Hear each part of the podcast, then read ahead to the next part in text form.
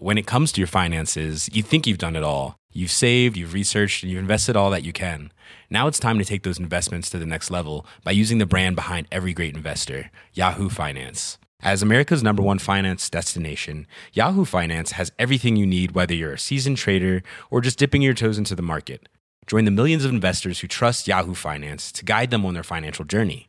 For comprehensive financial news and analysis, visit yahoofinance.com, the number one financial destination, yahoofinance.com. Bonjour à toutes et à tous, c'est Bart et je suis ravi de vous accueillir pour ce nouvel épisode du podcast Extraterrien, le podcast qui interviewe des sportifs hors du commun. Le but de ce podcast est de vous partager leurs secrets, leur vie et d'en apprendre beaucoup plus sur eux afin d'en tirer un maximum de conseils. Donc si vous aimez le sport, l'aventure, le développement personnel ou que vous aimez simplement vous inspirer de personnalités remarquables, alors ce podcast est fait pour vous. Juste avant de commencer, j'ai quelques messages à vous faire passer. Si c'est la première fois que vous écoutez le podcast, je vous remercie d'être arrivé jusqu'ici. D'ailleurs, je vous recommande l'épisode avec Mathieu Torder qui a traversé l'Antarctique à seulement 27 ans. D'autre part, si vous ne le savez pas, j'ai beaucoup d'ambition avec ce podcast et je souhaite aller chercher des sportifs de plus en plus incroyables. Et j'aimerais vraiment interviewer vos sportifs préférés. Sachez que l'un des meilleurs moyens de les convaincre de participer, c'est notamment de leur montrer que vous êtes nombreux à adorer le podcast sur les réseaux sociaux et sur les notes iTunes.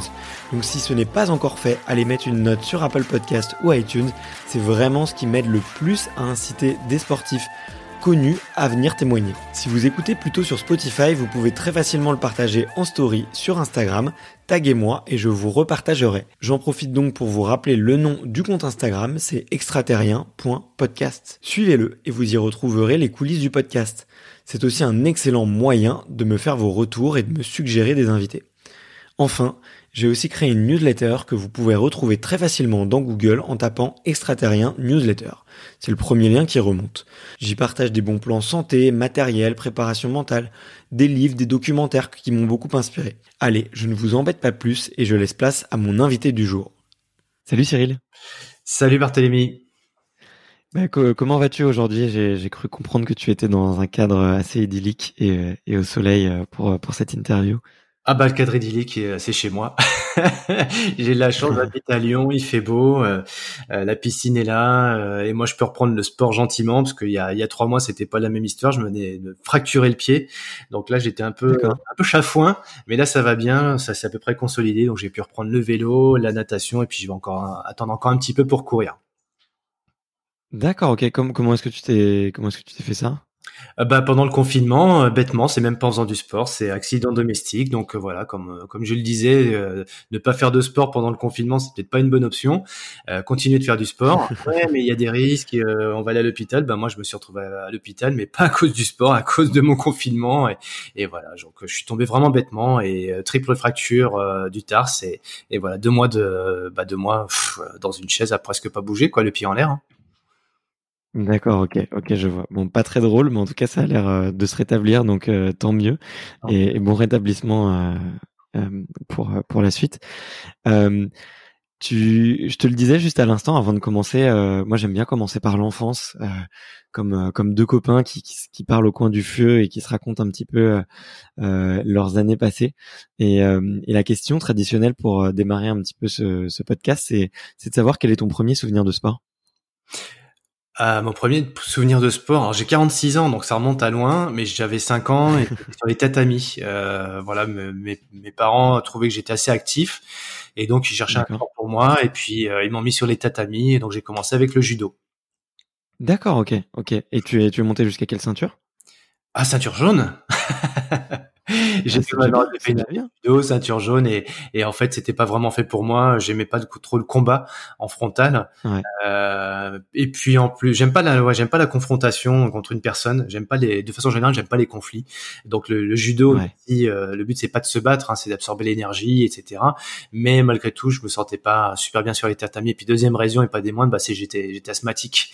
Donc euh, me retrouver sur les tatamis avec les poussières les acariens et tout etc bah en fait je, je respirais pas bien et c'était vraiment un vrai problème pour moi. Non, j'en ai pas fait très longtemps en fait du judo. Ok, d'accord, ok. Bah, c'est marrant, ouais, parce que moi aussi j'ai eu, moi je suis allé un tout petit peu plus loin, euh, mais c'est euh, dû à un papa qui a eu, qui avait une ceinture noire et qui a fait plusieurs fois les championnats de France euh, étant plus jeune et du coup qui m'a vraiment poussé. Et, et moi aussi je suis allergique aux acariens et quand il me voyait rentrer avec les yeux tout rouges, il, il pensait que je pleurais et je lui dis je pleurais pas parce que je perdais, je pleurais parce qu'effectivement c'est c'est un peu un nid à poussière, c'est c'est c'est dojo, mais donc voilà, faire attention pour les pour les enfants. et, euh, tu, as fait d'autres sports du coup étant plus jeune? Ah bah oui, oui. Enfin après le judo, euh, du coup, c'était, euh, enfin on a, on va arrêter la l'histoire hein, pour cette, cette raison-là. Et euh, bah comme voilà, tu, tu l'as dit, hein, moi je, je, pleurais aussi sur les tatamis pour les mêmes raisons que toi. Donc on m'a dit bah on va lui mettre un sport euh, où il va falloir développer ses facultés respiratoires. Donc on m'a, ma mère est couru un petit peu avec moi comme ça par plaisir, mais surtout ils m'ont dit on va lui faire faire de la natation. C'était le médecin qui a dit ce serait bien de le mettre à la natation et, et j'ai découvert l'élément voilà de l'eau dans lequel je me suis vraiment tout de suite plus. Ça, ça a été vraiment ma révélation. C'est euh, pas de nager, c'est pas la compétition, c'est surtout de me retrouver dans l'eau et même j'ai envie de dire de, ne plus respirer. Moi, ma passion, c'était de, couper mon souffle et d'aller sous l'eau, de faire les, des apnées. À 5-6 ans, c'était mes, mes premiers, euh, voilà, mes, mes premières excitations sportives, de dépasser mes limites. C'est euh, je retiens mon souffle et je, reste sous l'eau le plus longtemps possible. D'accord, ok. Et tu, tu, tu l'as fait, tu l'as, enfin, t'as poussé un petit peu le l'apnée euh, un petit peu plus loin ou euh, c'était juste euh, un petit jeu Non, je pense que j'ai toute une vie pour explorer ce, cette discipline. les années passent, chaque année je me dis ouais j'aimerais bien faire de l'apnée et j'en ai jamais fait vraiment en club, hein. mais je suis vraiment fasciné par les mecs qui font ça à tel point que bah voilà c'est tombé à peu près pas longtemps après que Enzo et puis donc le, film bah, emblématique du Grand Bleu est, est, sorti sur les écrans et ça m'a marqué mais, mais à vie quoi. Donc moi qui adore okay. l'élément de l'eau. J'ai vu ce film-là et, et là, euh, c'est ouais, je me suis dit voilà, amuse-toi dans l'eau, euh, fais-toi plaisir. À défaut d'avoir la mer, va à la piscine parce que j'habitais en région parisienne, donc loin de la mer. Et euh, cette discipline m'a plu, euh, mais j'ai pas pu développer l'apnée. Par contre, ouais, euh, je, je, je, me, je, ouais, je bougeais bien dans l'eau, ça, ça va, je trouvais mes appuis.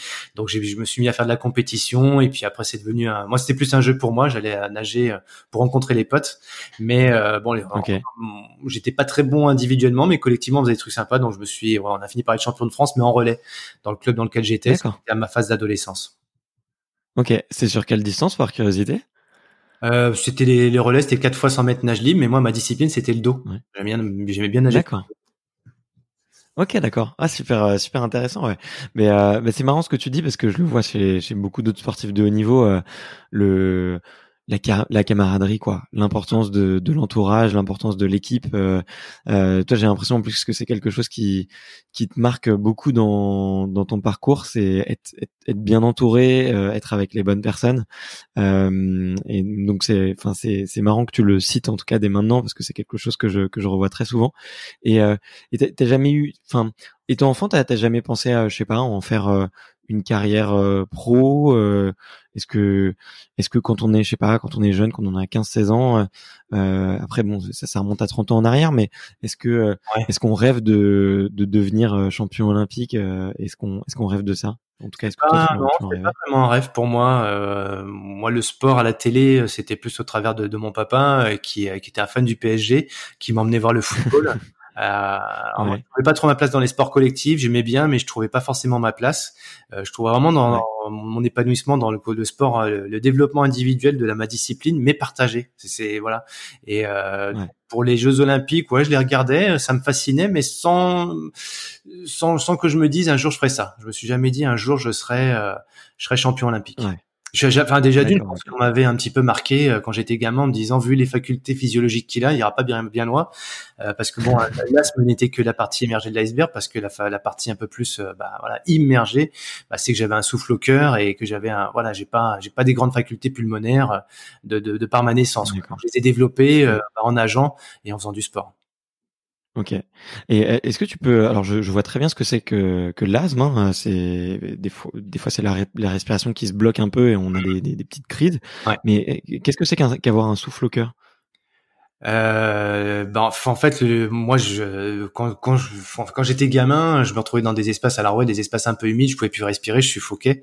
Et, euh, et puis après, ben, euh, ouais, ouais, carrément avec la tête qui tourne, euh, des envies de vomir. Euh, la, la, nuit, je pouvais pas dormir. puis après, des crises d'angoisse.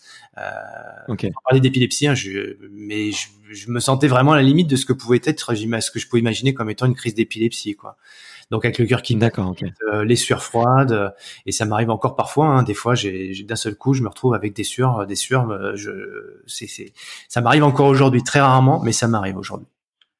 Ouais, ouais, ok. Mais c'est ouais, Je, je, bah écoute je, je vois mieux. Et et bah écoute, moi c'est quelque chose que bon, on en reparlera beaucoup après parce que c'est ta spécialité, mais en tout cas effectivement la, la méditation et, et, le contrôle sur la respiration, c'est quelque chose qui m'a beaucoup beaucoup aidé et notamment sur mon stress et sur mes angoisses. Donc, euh, je sais pour être quelqu'un de très nerveux, donc tu me donneras des tips parce que c'est toi le spécialiste. Euh, et j'ai cru comprendre aussi que tu, que vers 18-20 ans, tu t'étais mis à la course à pied et qu'on t'avait encore découragé de, de, faire ce sport parce que tu avais des, des petits problèmes de dos, c'est ça? Ouais, alors bah déjà quand je courais à l'école parce qu'il fallait courir, faire les tours de stade, puis il y avait les crosses, etc. Donc je le faisais, mais voilà une fois de plus, j'y allais parce que mes parents y allaient, j'y allais parce qu'il y avait des copains, qu'après il y avait un méchoui, euh, il y avait des trucs. Voilà, c'était les années 80 et dans les années 80, enfin les, les, parents ils, ils mélangeaient tout quoi, l'entreprise, le sport, la vie familiale. On se retrouvait avec les leurs collègues, on faisait Noël, on faisait plein de festivités, il y avait les méchouis, les trucs, les fêtes quoi, les grosses fêtes. Et moi c'est ce que j'ai, moi j'aimais ça, me retrouver au milieu de monde. Alors je suis pas un grand grand bavard à la base, mais j'aime, j'adorais, j'ai toujours adoré me retrouver au milieu des gens. Et euh, dans le sport, c'est ce qui s'est passé aussi. Donc la course à pied, j'y suis venu euh, un petit peu par procuration, euh, et mais sans, une fois de plus sans performance quoi. Et alors moi les points de côté c'était systématique, canaliser ma respiration, j'y arrivais pas. donc j'étais vraiment dans le milieu du paquet et encore plutôt à la fin quoi. Et donc je m'y suis mis. Mmh parce qu'il fallait que je retrouve ma respiration et parce que bah, finalement ce que j'aimais aussi quand je courais euh, malgré tout c'était aussi être au milieu de la nature la nature. Donc mes parents euh, quand j'étais en CE1 de mémoire oui, ils ont ils ont déménagé on est allé à la campagne. Et ça là j'ai aimé courir. Là j'ai commencé à aimer courir enfin courir à trottiner on va dire ça comme ça hein. et pour être au milieu de la nature avec mon père j'allais chercher les champignons je me baladais souvent en forêt. C'est voilà c'est ce que j'aimais au travers de cette discipline qui est la course à pied c'est connexion nature Ok, d'accord. Et je, crois que que, que c'est toujours quelque chose que tu as que t'as gardé en tout cas, euh, de ce que j'ai l'impression. Et euh, mais en tout cas, ouais, c'est c'est hyper intéressant, c'est hyper intéressant tout ça. Et parce que parce que bah aujourd'hui, euh, bon, on va peut-être faire un, un, tout de suite un plongeon euh, un petit peu plus un petit peu plus fort. Mais aujourd'hui, tu tu t'as fait euh, plusieurs triathlons. Il me semble que t'as bon, tu as tu as fait un Ironman, mais tu as fait bien plus puisque tu as terminé l'enduroman et je crois que tu as toujours le meilleur temps d'ailleurs. Est-ce que c'est est-ce que je me trompe? Alors non, je l'ai plus depuis l'année dernière, mais euh, ouais, on, de, on en parle, on en parle ensemble. Mais moi, le, le triathlon est, est, venu dans ma vie, pareil, un peu par hasard. Je, bon, je nageais euh, pour aller rencontrer les potes, euh, les copines, évidemment, et puis avoir des déplacements parce qu'on se déplaçait, on allait faire des compétitions. Puis après, la course à pied qui arrivait, on se disait, je me suis dit, tiens, j'aime bien la nature, donc c'est sympa de, de se frotter un petit peu avec l'élément terrestre en marchant, en courant. Et puis quand j'ai fait mes études mmh. d'école de, de co, il y a un pote qui m'a dit, mais pourquoi tu fais pas du triathlon? Euh, je dis bah pourquoi pas, pourquoi pas. Et comme c'était mon meilleur pote, je dis bah voilà, c'est une bonne occasion de passer du temps avec un pote en plus bah, de, des cours et euh, donc de se retrouver à la piscine, d'aller nager, d'aller pédaler. Donc j'ai acheté mon vélo, j'avais quoi 20, 21 ans et j'ai découvert la discipline du triathlon euh, bah comme ça quoi. Mais comme les choses se font jamais finalement par hasard, moi je dis jamais de, de, bah, de mes phrases, il n'y a pas de hasard, il y a que des, des rencontres. Et si j'ai découvert le triathlon, bah c'est pas par hasard, c'est grâce à une rencontre. C'était Cédric qui est toujours un très bon pote aujourd'hui d'ailleurs. Euh, et puis Cédric s'est entraîné à Paris. Euh, moi, j'étais en école de quoi avec lui. Et puis bah, il me dit bah tiens, viens, je suis Racing Club de France. Inscris-toi là-bas. Racing Club de France? Euh, bon bah écoute, on y va. Après tout, pourquoi pas? Et je me rendais même pas compte, c'était le meilleur, le, meilleur club de France à l'époque avec les, meilleurs internationaux quoi. Et je me suis retrouvé entre les mains de Laurent Chopin, pareil à 20, 21, 22 ans, et Laurent Chopin qui entraînait le club, qui, qui a par, par la suite entraîné les, les meilleurs Français dans les années 90-2000. Euh, bah, c'est le pareil, c'est aussi un pote aujourd'hui, un très bon pote à moi. On se voit fréquemment. Il habite à Beauvais et on, collabore même ensemble sur pas mal de sujets. Voilà, une fois de plus, donc il n'y a pas de hasard, il y a que des belles rencontres et c'est ce qui m'a amené au triathlon.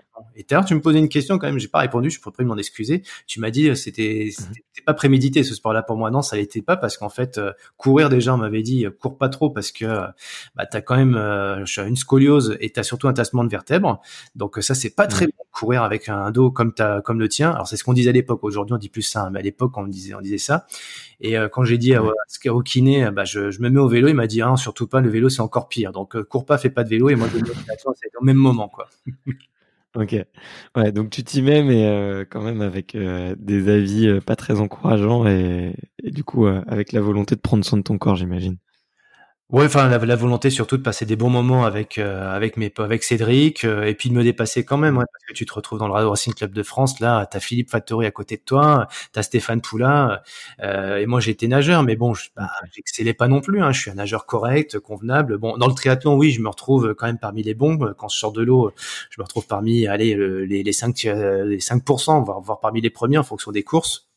Mais là de me retrouver avec ces athlètes ça faisait bizarre quoi. Je moi je me suis jamais vu comme un comme un athlète comme un champion comme comme ça hein. jamais. Vu vu d'où je venais pour moi c'était c'était même pas du rêve. C'était c'est pas accessible pour moi d'être de, côtoyer ces gens-là. Et là 21 ans je me retrouvais dans les mêmes alors non j'étais pas dans leur ligne d'eau. J'étais dans la ligne d'eau d'à côté quand même.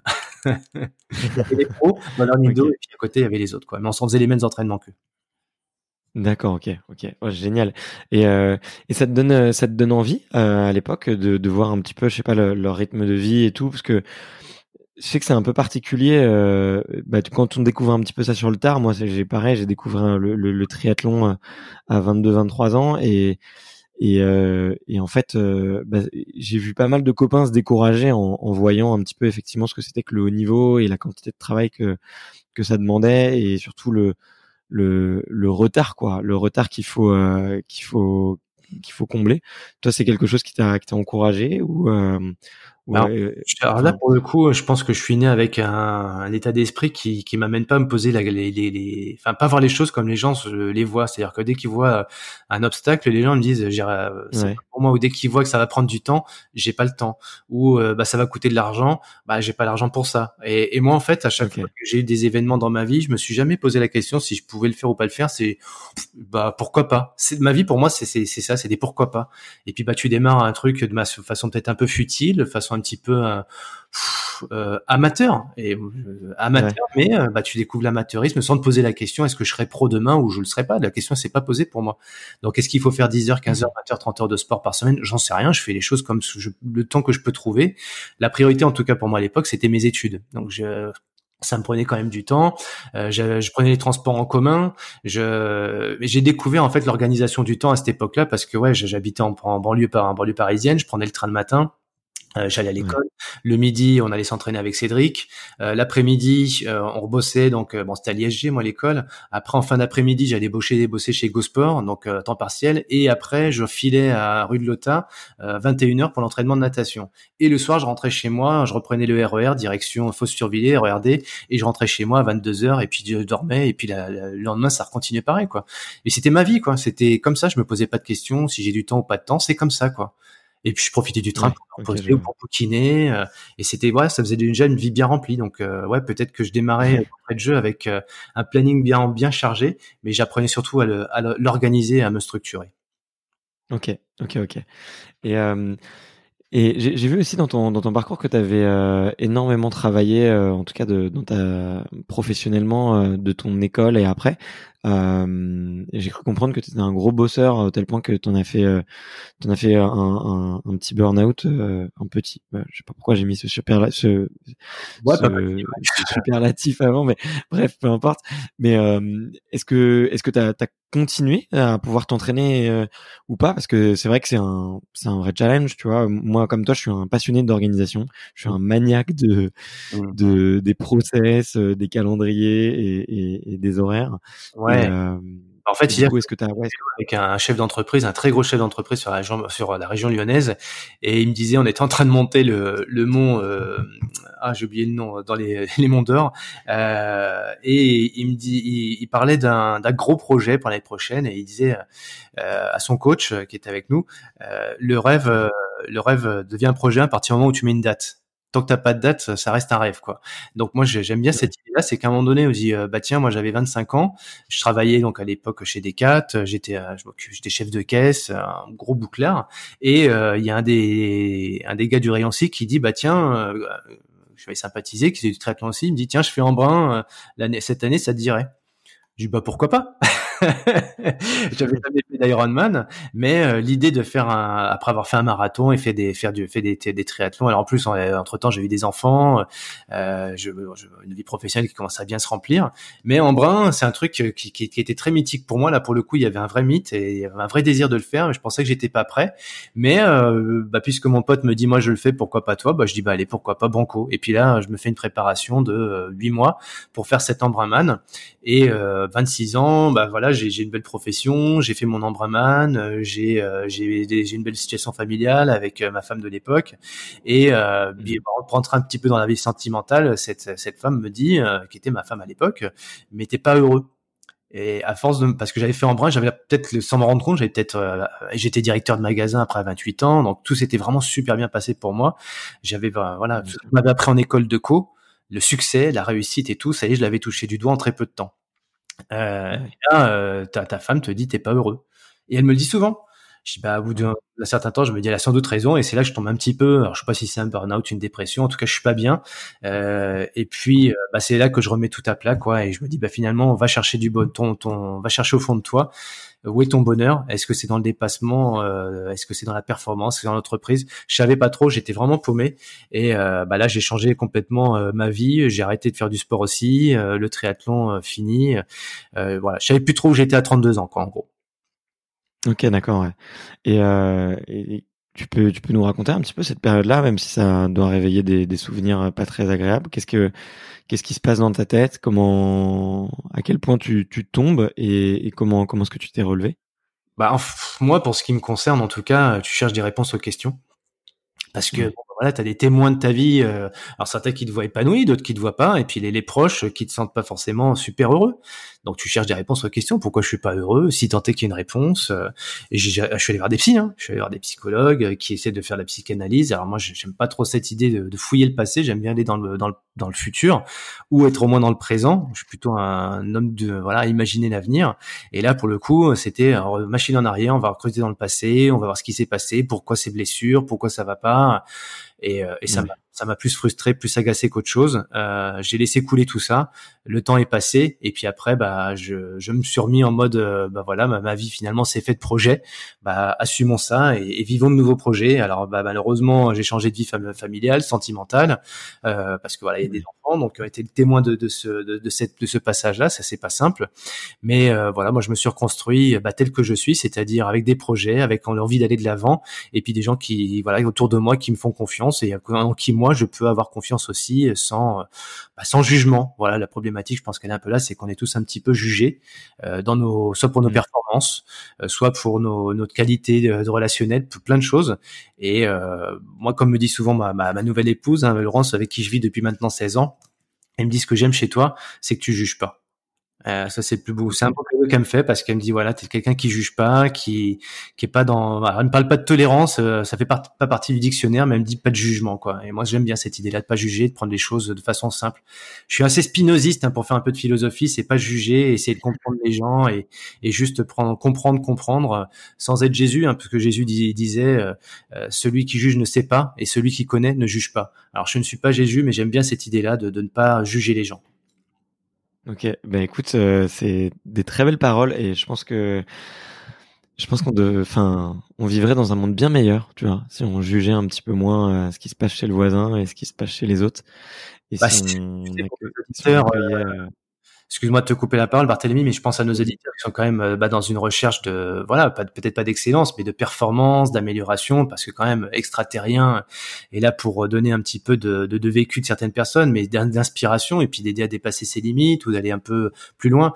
Et je pense qu'il faut être toujours vigilant sur ces notions-là, parce que bah, j'ai, moi, pour moi, souvent dit aussi, le mieux c'est l'ennemi, le mieux c'est l'ennemi du bien. Alors fais déjà bien les choses, et après si tu arrives à mieux faire, c'est bien. Mais voilà, donc euh, voilà, dans le sport, il y a ce côté des euh, comparaison aux autres et qui peut amener à du jugement justement parce que bah tiens je suis pas là au niveau où je devrais donc euh, voilà on va se juger les uns les autres au, au, lieu de à défaut de se jauger voilà, juste euh, se regarder soi, se jauger, s'évaluer, et puis faire ce qu'on peut avec ce dont, ce dont on dispose, quoi. Hein. Et, et comme tu l'as dit tout à l'heure, moi, ce qui me, ce qui me fait triper dans la vie, c'est de, de se dépasser, mais pas, pas au détriment de sa santé. C'est grâce à, à l'expertise des autres et des personnes qui sont là pour t'aider, t'accompagner vers tes projets. Eh ben, écoute, ouais, tu fais, tu fais très bien de me rappeler à l'ordre. Euh, c'est vrai que le nom du, du, podcast et puis aussi beaucoup d'invités ont, ont, effectivement sont très portés vers sur la compétition, sur euh, le la performance et, euh, effectivement déjà euh, se regarder soi et faire du, un petit peu mieux chaque jour, c'est déjà euh, c'est déjà beaucoup, c'est déjà énormément. Donc, euh, tu moi, j'ai coach, hein, euh, le, le, Laurent Chopin, j'en parlais tout à l'heure, qui a été mon premier coach de triathlon au Racing Club de France, euh, qui que je côtoie toujours aujourd'hui. Il me dit Cyril, c'est la performance, c'est l'adéquation, c'est assez un triptyque, c'est simple. La, la performance, c'est l'alignement tête, corps, environnement. Alors moi, je parlais souvent du tête être aligné soi-même, euh, ben, ben, voilà entre ce qu'on veut, ce qu'on désire d'un point de vue intellectuel et mental, ce qu'on veut dans ses dans ses tripes et dans son corps, et ce qu'on veut d'un point de vue émotionnel. Et si ces trois choses sont alignées, on est déjà bien, on est on est plus verti dans sa verticalité, on peut affronter vraiment tous les projets euh, sereinement. Mais il y a surtout le triptyque, voilà plaît bien, moi, c'est l'environnement, tête, corps, environnement. Si tu alignes bien tête, corps, et on va en parler puisque tu parlais tout à l'heure de respiration, justement, de pleine conscience, être dans l'instant présent, mais aussi pour mieux accepter ce qu'il y a autour de nous. Et euh, parmi euh, ce qu'il y a autour, de nous, il y a la nature, et puis il y a les êtres humains. Mmh voilà, tout dépend de ce qu'on veut en faire. Moi, je critique absolument pas ceux qui veulent aller dans le déplacement de l'autre, euh, être des compétiteurs parce que c'est leur moteur. Moi, j'ai Victor Victor Debilco, qui, qui, est un mec génial, qui est un triathlète euh, de très très très bon niveau, euh, qui a gagné plusieurs Ironman. Euh, Victor, qui était avec moi au club de, de Beauvais, il me disait, euh, moi, Cyril, tu sais, tant que je suis pas premier, euh, je suis, j'ai j'ai cette énergie intérieure dans les tripes qui fait que je me transcende. Donc voilà, lui dès qu'il y a quelqu'un devant lui, c'est ce qui va le motiver. Et ça se critique pas, c'est comme c'est son moteur. Moi, c'est pas le mien, c'est un moteur qui est différent. Ouais, ouais, ouais.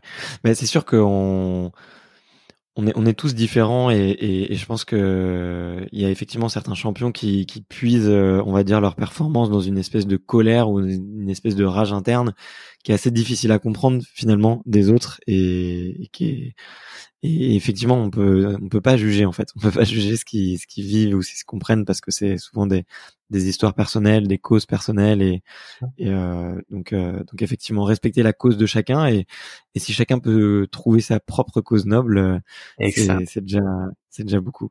C'est exactement ça. Ouais, ouais, moi, je, je, je, j'écris ce que tu es en train de, de, me dire. Chacun trouve, doit trouver ça un peu, euh, et à partir du moment où chacun trouve sa cause, bah, voilà, après l'énergie, le moteur, il est, il est pas ailleurs, quoi. Tu, tu, t'as pas besoin de dormir 10 heures pour récupérer, tu dors 6 heures par nuit.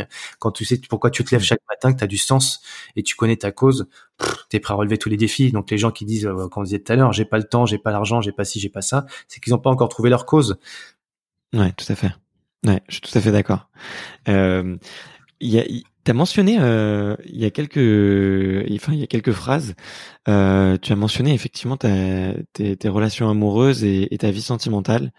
Et, euh, ben hier soir, tu vois, je, en préparant un petit peu cette interview, je regardais ton ton super TED Talk. D'ailleurs, j'en profite pour te vraiment te féliciter parce que euh, alors, il y, a plusieurs choses qui m'ont que j'ai beaucoup aimé. Effectivement, le, le fait que tu, tu, racontes avec beaucoup de détails euh, cette course sportive qui est l'enduroman. Mais il y a quelque mmh chose que, sur lequel je voulais vraiment te féliciter et te remercier.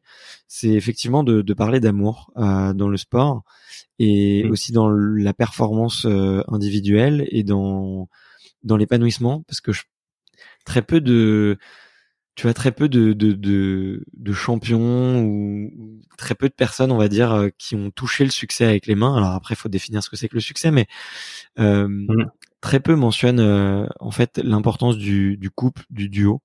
Et, euh, mmh. et moi, je voulais te féliciter vraiment pour ça parce que je pense qu'on n'arrive jamais à rien tout seul. Et, je pense que la, la, personne avec qui on partage ses nuits, avec qui on partage ses journées, c'est fondamental en fait euh, de d'être bien avec elle, d'être vraiment profondément amoureux. Et et du coup, euh, alors il y, a la question un petit peu derrière ça, c'est euh, quand est-ce que toi t'en as t'en as vraiment pris conscience de cette importance du, du duo et de la complicité amoureuse et euh, mmh. et comment est-ce que tu ah, comment est-ce que tu l'entretiens C'est quoi ta, tes secrets? Mmh, En fait, je vais, je vais J'aime bien ta, ta, façon de formuler la question et j'ai deux réponses euh, qui me viennent à l'esprit. La première, c'est moi intrinsèquement. Euh, je pense que je suis né comme ça, euh, voilà, avec cette quête de, de pouvoir être être aimé peut-être hein, avant de dire euh, d'aimer l'autre, c'est déjà d'être aimé. ça, c'est quelque chose que j'avais en moi, mais que j'avais pas identifié. C'est ma nature, c'est une nature profonde. Et quand on parlait de cause à l'instant, on, on la connaît pas forcément sa cause, on sait pas un peu sa, sa vocation de vie. Ou on, entend souvent dire on est tous uniques et différents les uns des autres et on a chacun une mission de vie sur Terre. C'est des grandes phrases. Euh, certains ont envie de la chercher, d'autres pas envie de la chercher. Euh, certains la trouvent, d'autres la trouvent pas. Moi, cette cause, en fait, euh, elle, était en moi. Donc ça, c'est la première, premier élément. Et je l'ai découvert un peu par hasard pendant l'enduroman. Parce qu'en fait, donc après avoir couru 140 km entre Londres et, Douvres, puis après tu traverses la Manche à la nage, et puis après il y a le vélo. Mais moi, quand je quand j'étais en train de traverser la Manche, euh, bah, à un moment donné, il y a, y a le mental qui te lâche parce que tout le monde m'a dit ouais, mais pour faire ce que tu as fait, faut que tu sois fort mentalement. Alors oui, je m'étais préparé, donc mentalement, tu peux être fort physiquement. Évidemment, quoi, quand tu cours pendant 140 km et tu vas nager pendant 14 heures derrière, oui, physiquement, faut être préparé. Mais je pense que tout le monde l'a, entendu tout à l'heure et, c'est pas, c'est pas du marketing. Hein. Moi, je suis né comme je suis né. Hein. J'ai pas une VO2 max élevée. J'ai pas la, j'ai pas une capacité pulmonaire élevée. Donc, je m'étais préparé en conséquence. Donc, la préparation, évidemment, c'est important. Mais voilà, quand tu as la tête qui te lâche et que tu as le corps qui te lâche à un moment donné, c'est obligé. Quoi. Tu nages 14 heures, de, tu nages pendant 14 heures, ta tête elle est ailleurs, ton corps il est meurtri, il, il reste plus rien. quoi. Bah, c'est là que j'ai découvert qu'il restait quelque chose. quoi. C'est le pouvoir de bah, du, du cœur, quoi, en fait, de l'émotion.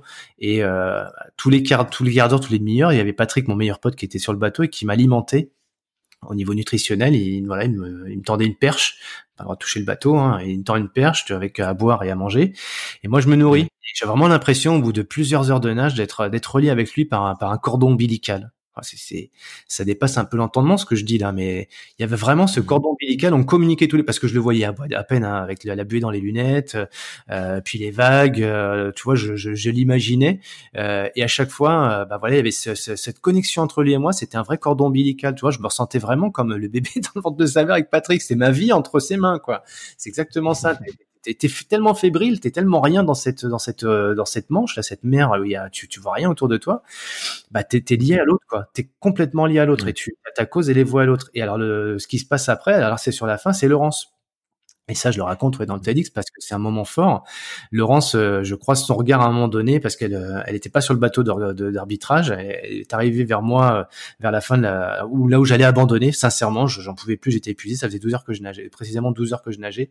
Et là, je vais la voir et je lui dis j'abandonne quoi. Je, et elle m'a pas entendu. Et par contre, il n'y a, pas eu la connexion du visuel, il n'y a pas eu de connexion des mots. Elle a rien entendu. Elle m'a juste envoyé une, une onde de choc euh, c'est euh, vas-y fonce etc enfin je sais pas trop ce qu'elle a hurlé. Et moi cette onde de choc elle m'a ça m'a fait vibrer dans tout le corps. Et, et là il s'est passé quelque chose. Alors c'est pas mystique c'est pas euh, voilà je suis pas pas en train de parler d'un truc que je maîtrise pas. Je suis simplement en train de dire que pour moi l'énergie elle se transmet d'une personne à une autre. Alors elle peut se transmettre par le mental mais elle se transmet par par l'énergie elle est là quoi. Donc Patrick tu vois chaque fois qu'il me nourrissait il, il m'apportait des calories oui mais il m'envoyait son énergie et de la confiance. Il m'envoyait de la voilà une, une capacité de, de, performance que je ne je n'imaginais même pas. Et Laurence, il m'a envoyé son amour. Moi, je l'ai reçu et ça a vraiment transmis cette cette dose d'énergie au maximum. Là où la tête et le corps, euh, bah, il y avait plus rien quoi. C'est une histoire absolument, enfin moi que je trouve fabuleuse pour moi parce que je l'ai vécu de l'intérieur.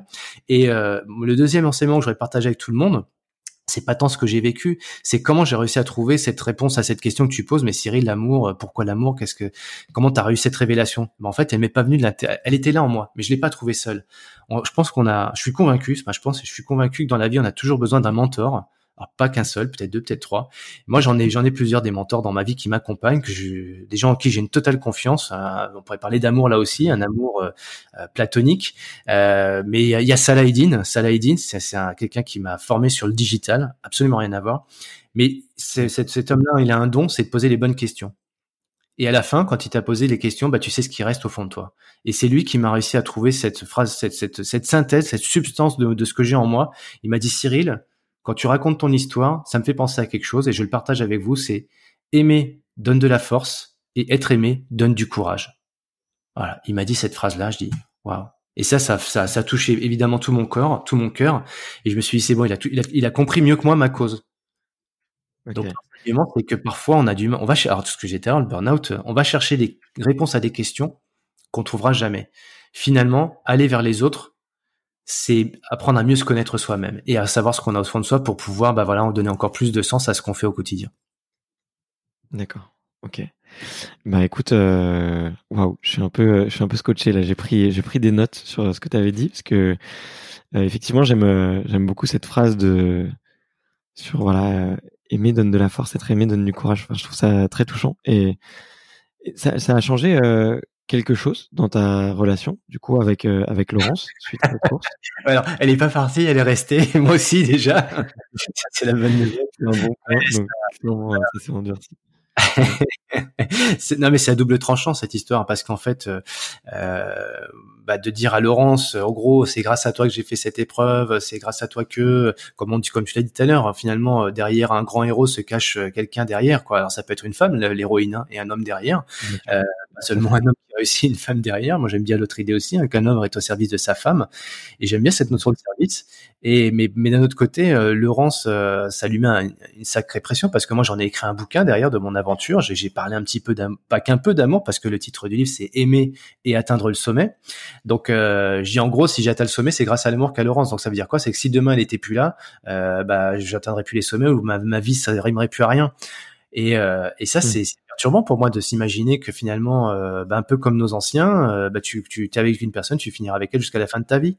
C'est plus trop dans l'air du mmh. temps, ça aujourd'hui. Hein, quand ça va plus, tu tournes une page. Ce que j'ai fait moi d'ailleurs. Hein, donc, j'ai pas, il n'y a pas à mmh. être à rougir de ça. Mais moi, j'aime bien l'idée de me retrouver dans 50 ans avec Laurence à mes côtés. Ça, j'aime bien cette idée-là. Et là aussi, je voudrais partager avec vous un mentor que j'ai dans ma vie, euh, quelqu'un avec pour qui j'ai un profond respect. Il s'appelle Joël de René quelqu'un qui est connu. C'est lui qui a intégré le surf en France dans les années 60. Il a gagné trois fois le championnat de France de, surf à ces, ces années-là. C'est sur, sur, c'est aussi quelqu'un qui est, qui est biologiste, reconnu internationalement et qui parle d'épigénétique, qui a écrit de nombreux livres là-dessus entre autres. Euh, et Joël, en fait, euh, moi, pourquoi je dis que c'est quelqu'un qui m'éblouit Alors, de par, sa personnalité, c'est quelqu'un d'éblouissant. Mais ce qui est fabuleux quand on est avec lui, c'est qu'on le voit lui et sa femme. Euh, ils ont 60 ans de vie commune et tu les vois se regarder, c'est comme si c'était le premier jour. Et ça, je trouve ça mais touchant. Euh, je trouve ça mais d'une beauté. Et là, ça te réconcilie avec, euh, bah voilà, la possibilité de faire ta vie avec une personne et, et d'être heureux et que chaque jour qui passe bah, soit un jour d'émerveillement, quoi, parce que euh, on a besoin d'être mmh. ébloui. Je pense dans notre monde d'aujourd'hui, on a besoin de changement, on a besoin d'être étonné, on a besoin de nouveautés, ouais, mais on peut le faire aussi avec des personnes, euh, cette notion de fidélité, avec des gens bah, qui, qui ont confiance en nous, et vice versa. Ouais, c'est vrai. Bah écoute, euh, tu me donnes beaucoup de force là, tu vois, et beaucoup de force et de courage d'ailleurs, parce que euh, tu as mis des mots sur quelque chose que qu'effectivement j'étais en train de beaucoup vivre en ce moment. Tu vois, le, toujours le, on est, on est, on est tous tentés de, effectivement, de vite tourner la page et de passer à quelque chose d'autre. Et je pense que c'est, alors des fois on se trompe, des fois on, se met, on, choisit la mauvaise personne. Et dans ce cas-là, effectivement, le, le, mmh. l'envie de, de, découvrir quelqu'un d'autre est complètement justifiée, tu vois. Euh, mais quand on sait que c'est la bonne personne, euh, je pense qu'il faut faire preuve de de résilience et essayer de, de créer un peu soi-même son histoire, tu vois, par rapport à ça. Et, et donc ça me ça m'inspire ça m'inspire beaucoup, tu vois. Et en fait, et tu vois quand tu disais, euh, moi je me vois très bien euh, dans 20 ans, 30 ans encore avec euh, avec ma partenaire. Mais je trouve ça ça donne tellement de d'apaisement, tu vois. Mmh. Et, et de sérénité parce que ça te donne une liberté en fait de faire plein de choses à côté. Certes, mmh. tu vois certains vont y voir un, une l'emprisonnement, mais en fait à côté ça te ça te donne une base euh, solide et un socle tellement fort que que tu peux euh, je pense que tu peux réaliser des, des projets euh, encore plus fous quoi. Je vais, je vais, te partager un truc avec toi et avec tout le monde, une anecdote en fait, parce qu'à la fin de l'Enduroman, quand on était, je suis arrivé, j'ai battu le record, donc c'est à Paris, aux Champs-Élysées, et donc 2016, juin 2016, et il y a une journaliste qui interviewe Laurence. La journaliste demande à Laurence, euh, mais, mais comment vous faites pour supporter ça quoi? Vous faut, faut être faut être forte comme femme pour que votre mari euh, il travaille, euh, il s'entraîne 20 heures par semaine. En gros, vous le voyez jamais. Euh, mais c'est quoi votre recette quoi? Hey, I'm Ryan Reynolds. At Mint Mobile, we like to do the opposite of what Big Wireless does. They charge you a lot. we charge you a little. So naturally, when they announced they'd be raising their prices due to inflation, we decided to deflate our prices due to not hating you. That's right. We're cutting the price of Mint Unlimited from $30 a month to just $15 a month. Give it a try at mintmobile.com slash switch. $45 upfront for three months plus taxes and fees. Promote for new customers for limited time. Unlimited more than 40 gigabytes per month. Slows. Full terms at mintmobile.com. Et là, Laurence, elle a cette phrase magique, elle dit, bah, vous savez quoi, je préfère le voir euh, faire ce qu'il fait plutôt que d'être pilier de comptoir en train de boire des bières tous les soirs. elle a cette phrase, euh, elle dit une spontanéité, euh, vraiment, j'adore quoi. Et euh, ça fait rire tout le monde quoi. Donc en fait, les gens posent des questions souvent qui sont un petit peu pesantes et toi, toi-même, tu as posé des questions qui sont pesantes et lourdes et c'est normal et c'est légitime parce que c'est des, des c'est des, sont des choses importantes et on parle de valeurs. Mais le, voilà, Laurence, elle a eu cette, cette capacité, elle a cette capacité finalement à relativiser et à, à rendre les choses légères là où parfois c'est un peu pesant et lourd quoi. Donc moi, oui, j'ai un divorce derrière moi. Elle me dit bah bah et alors quoi, voilà, t'as divorcé, c'est la vie et on va pas on va, on va faire un mélodrame non plus quoi. C'est tu vis dans l'instant présent, des projets avec moi et ben peut-être que moi je sais comment tu es aujourd'hui, je t'ai choisi comme ça et euh, je vais pas te demander de changer de main et c'est un peu ça la problématique qu'on peut évoquer des fois, c'est que euh, bah, finalement euh, on attend de l'autre qu'il soit l'image qu'on attend de lui. Un bon veux avec quelqu'un, bah, je veux qu'il devienne un bon mari, puis après un bon papa, etc. Évidemment qu'on veut le devenir quand on est papa, quand on est papa, mais pas pas de là à renier aussi euh, ce qu'on a dans ce qu'on a dans nos tripes et ce qui fait que qu'on qu'on va chercher l'épanouissement et, et, de l'envie et du désir. Donc euh, Laurence, elle m'a dit voilà, je, je t'ai choisi en tant que sportif, je vais pas te demander maintenant d'être euh, d'être au foyer, ne plus rien faire, ce serait contre contre intuitif et euh, j'aurais tout à perdre à faire ça. Donc euh, voilà, faut se rendre compte que finalement dans un couple, pour pour ce que tu disais, bah, on attend souvent beaucoup de l'autre, mais euh, on est souvent le miroir de l'autre. Hein. Quand on attend beaucoup de l'autre, c'est qu'on attend beaucoup de soi finalement. Donc si on est capable de se regarder soi-même et de se réinventer, de voilà, je pense qu'on a plus à gagner à se regarder soi-même et puis finalement avant d'attendre des choses de l'autre, quoi. Ouais, c'est vrai, c'est vrai. Bah, il y a tellement de choses à dire, hein, de toute façon, sur sur l'amour et sur euh, l'équilibre d'une d'une relation euh, d'une relation amoureuse. Enfin, en tout cas, voilà, je, je, suis content d'avoir évoqué ce sujet avec toi parce que ça m'a, j'ai, été très touché effectivement par l'histoire que tu racontes dans ton TED, dans, ton TED et alors euh, elle est, elle est, préparée, on, on, sent que, mais on sent qu'elle est vraiment vraiment authentique et et euh, et tu vois, moi je vois tellement de de gens autour de moi, tu vois, qui qui sont pas hyper heureux et et qui sont et qui effectivement sont pas euh, sont pas à leur place dans leur couple et euh, je leur dis mais ouais en fait c'est normal de de pas être heureux et de pas être épanoui si tu si t'essayes pas de donner 100% de ton énergie euh, avec la personne euh, avec qui tu vis au quotidien, qui partage tes nuits, avec qui tu te lèves, et, et c'est tellement important de, de pouvoir, moi, ça ce que tu dis, cette sérénité ça me fait penser à Stéphane Brognard euh, dans un des, dans un podcast qu'il a fait avec toi. Euh, moi, j'ai bu ses paroles comme dit-il est, comme tu dis. Euh, voilà, les sportifs aujourd'hui, ils courent, ils savent pas après quoi, et puis ils sont jamais contents. Bah, c'est un peu comme voilà, dans un couple, c'est pareil. On, veut toujours l'idéal, on veut toujours le mieux, alors qu'en fait, on sait pas savourer, voilà, l'instant présent des, des moments qu'on passe avec les personnes, comme dans le sport. Finalement, voilà, c'est du jour où il s'est rendu compte qu'il qu savourait l'instant présent, la montagne, bah, qui s'est révélé et qu'il a fait un top 10 salut TMB, ben voilà, sans se mettre la pression du lendemain. Nous, en fait, on, est toujours dans des projections. C'est c'est notre problème à tous, hein, que ce soit dans le sport, pour amener ça à notre cause du jour. Hein. On est des extraterriens, on est quand même des terriens et des êtres humains, et on a toujours euh, cette notion de dépassement, sortir sa zone de confort, mais ça nous projette un petit peu dans un avenir. Et du coup, on oublie l'instant présent. Donc euh, là, voilà, on peut très bien avoir des projets, savoir ce qu'on veut, ce qu'on désire, mais en même temps savourer les, les moments qu'on est en train de passer, que ce soit dans l'exercice de son, de son activité physique, dans l'exercice, euh, bah voilà, relationnel, sensuel, sensoriel. Et pour ça, ouais, c'est vrai qu'on un spectre absolument génial dans, dans, la relation amoureuse, quoi. Donc, euh, parce que c'est ce qui va décupler mmh. les sens, décupler les émotions, et c'est ces mêmes sens et ces mêmes émotions dont on va pouvoir se servir dans la pratique de notre sport. Donc, c'est génial, quoi. Ouais. Mmh. Et toi, du coup, tu, tu te dis que c'est des émotions que tu as réussi à transposer euh, dans, dans le sport. C'est euh, euh, j'arrive, je, je, le visualise pas très ah bien là. tu peux me donner un exemple bah si si au bout du truc parce qu'en fait moi l'enduroman cette épreuve je la je je m'y inscris à l'âge de 41 à 40 ans à 41 ans je crois 41 oui je l'ai fini à 42 ans. Et en fait je transpose dans dans cette préparation d'un an tout mon savoir-faire d'entrepreneur, de leur, bah, comme tu disais tout à l'heure, de la préparation, de l'organisation, ça ne s'improvise pas. Donc tu vas mettre de l'entraînement, tu vas te nourrir comme il faut, tu vas dormir comme il faut, récupérer, etc. Donc tout ce qu'on, tout ce que j'ai appris dans le monde de l'entreprise, je l'introduis dans ma préparation de cette épreuve, y compris pour la logistique, la recherche de sponsors, etc. Donc tu mets des, des processus, de la méthodologie et bah après tu construis entre guillemets ton équipe dont euh, dont l'équipe affective est celle qui va pouvoir te porter pendant l'effort quoi. Parce que pendant ton effort tu as besoin de bah oui as besoin de, de, remonter ton capital confiance et ça passe par des émotions. C'est les émotions qui nous transcendent. Donc là bah tu mets effectivement la partie euh, émotionnelle dans ces dans cette épreuve là comme un sportif euh, peu importe qu'on fasse du long ou du court euh, Usain Bolt quand il fait son 100 mètres, euh, bah forcément il y a tout un, tout un art, toute une technique, mais derrière ça aussi il y a tout un tas de points sensoriels sur lesquels il a travaillé avec son coach mental pour décupler tous ses sens, décupler toute sa, son côté sensationnel qui fait qu'il est en pleine possession de tous ses moyens euh, physiques, physiologiques, euh, sensationnels et euh, bah, comme on pourrait prendre un golfeur, quoi. Le golfeur, s'il est juste sur son sur son alignement tête-corps et qu'il oublie l'environnement et toutes ces sensations qui le connectent à l'environnement, bah voilà, en fonction du vent, de la température, etc. Bah forcément, il va pas avoir le même le même impact euh, sur la balle quand il va la taper. Et, voilà, donc c'est l'intelligence du sportif aujourd'hui pour moi, elle est euh, sur la capacité à, à comprendre, à, à se muer de l'intérieur mais pour être encore plus performant va par rapport à son environnement à l'extérieur. Et ça, ça fait appel au sens. Ok, ok, ok, je vois très bien, génial. Euh, bah merci en tout cas pour, euh, cette précision. Euh, J'avais vraiment envie d'aborder, justement un petit peu avec toi cette année de préparation avant un exploit comme l'enduroman.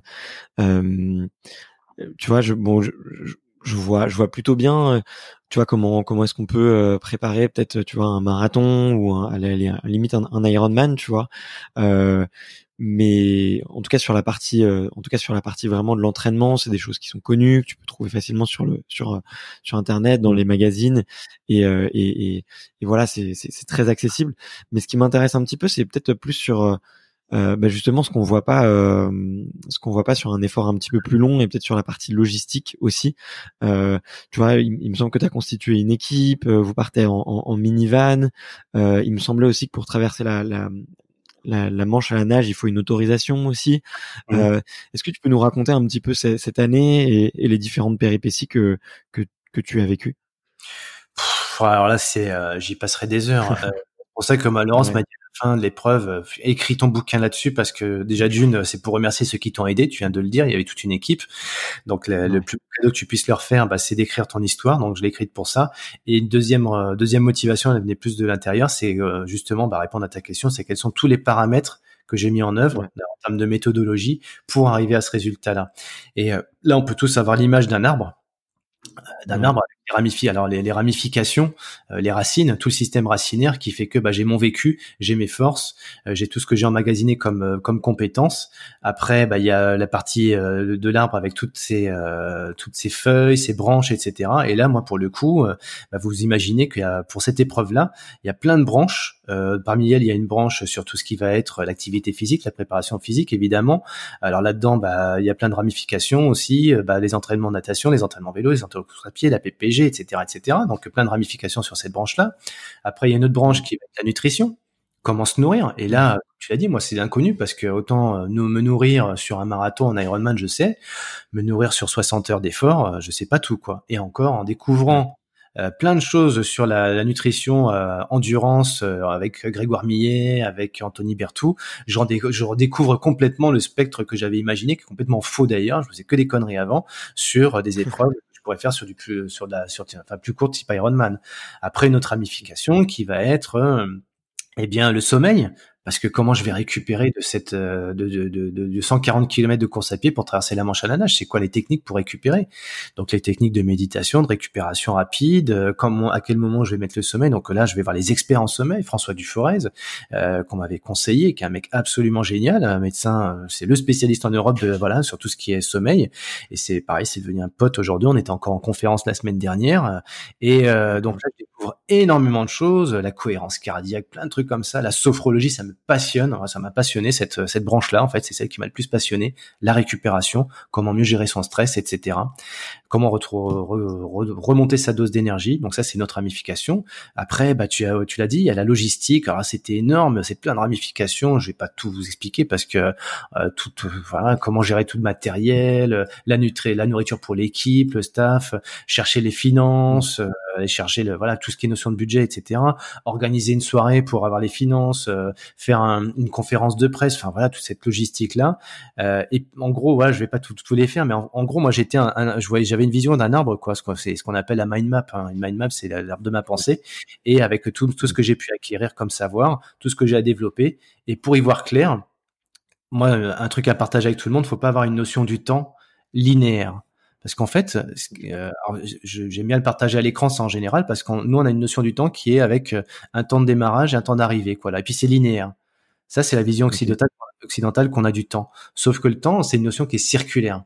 Et à partir du moment, alors vous pourrez regarder sur Google, taper temps linéaire, temps circulaire, vous verrez des, des, des schémas. Ça joue temps circulaire, temps linéaire.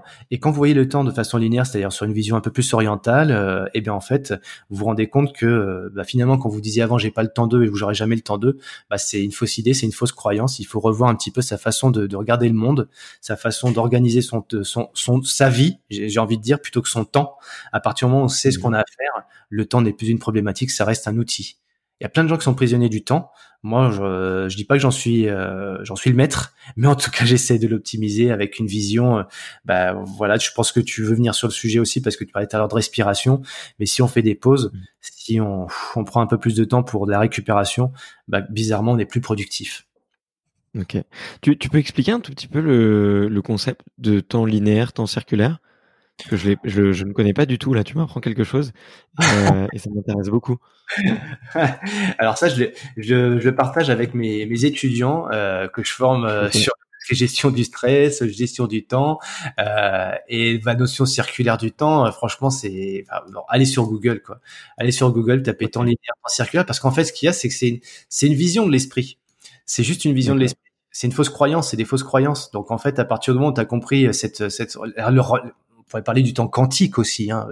Là, on a encore mm. on passe le temps cyclique, la notion de temps cyclique. Mais le quantique, en fait, si vous lisez du Anthony, euh, euh, pas du Anthony, du Tony Hawkins, euh, voilà, qui, qui, a la théorie des trous noirs, vous vous dites, mais en fait, le temps, si à un moment donné le temps pouvait s'arrêter, il y a différentes façons d'appréhender le temps.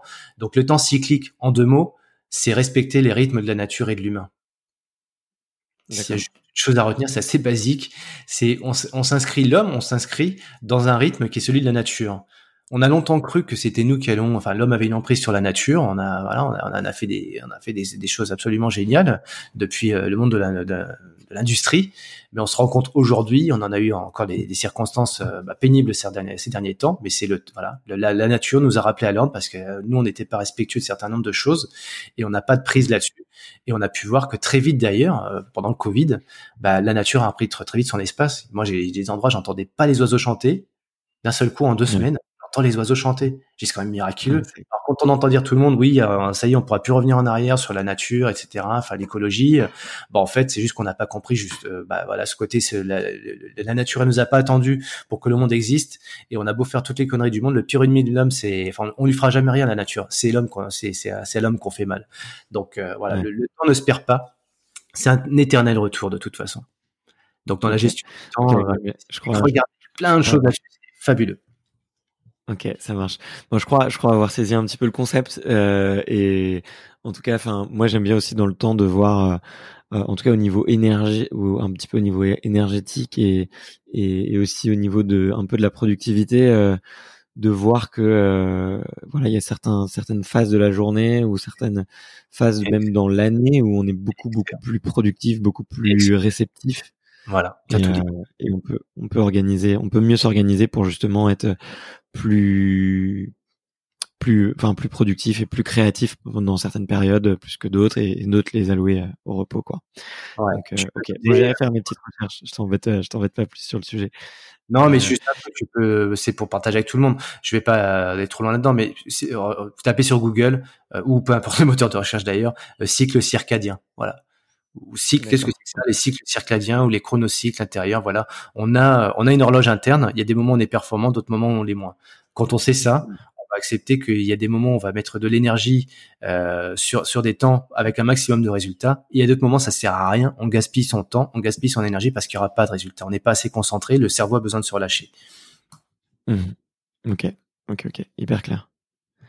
Et euh, et si, on, peut revenir un petit peu à, la course, justement, à, à, l'enduroman, est-ce que, euh, est-ce que tu peux nous raconter un petit peu la ligne de départ? Comment, comment est-ce que ça se passe? Euh, Qui est avec toi? Comment est-ce que tu t'es, t'es préparé? Dans, quel état d'esprit, euh, dans quel état d'esprit tu es à ce moment-là? Bah là, j'invite tous les auditeurs et je t'invite aussi Barthélémy à, fermer les yeux. Voilà, je, on va prendre le temps, euh, fermer tous les yeux et puis euh, commencer à faire une profonde inspiration. Euh, voilà, et puis une longue expiration. Une deuxième, allez, on prend le temps. C'est chiant pour tout le monde. Non, non, ça fait du bien.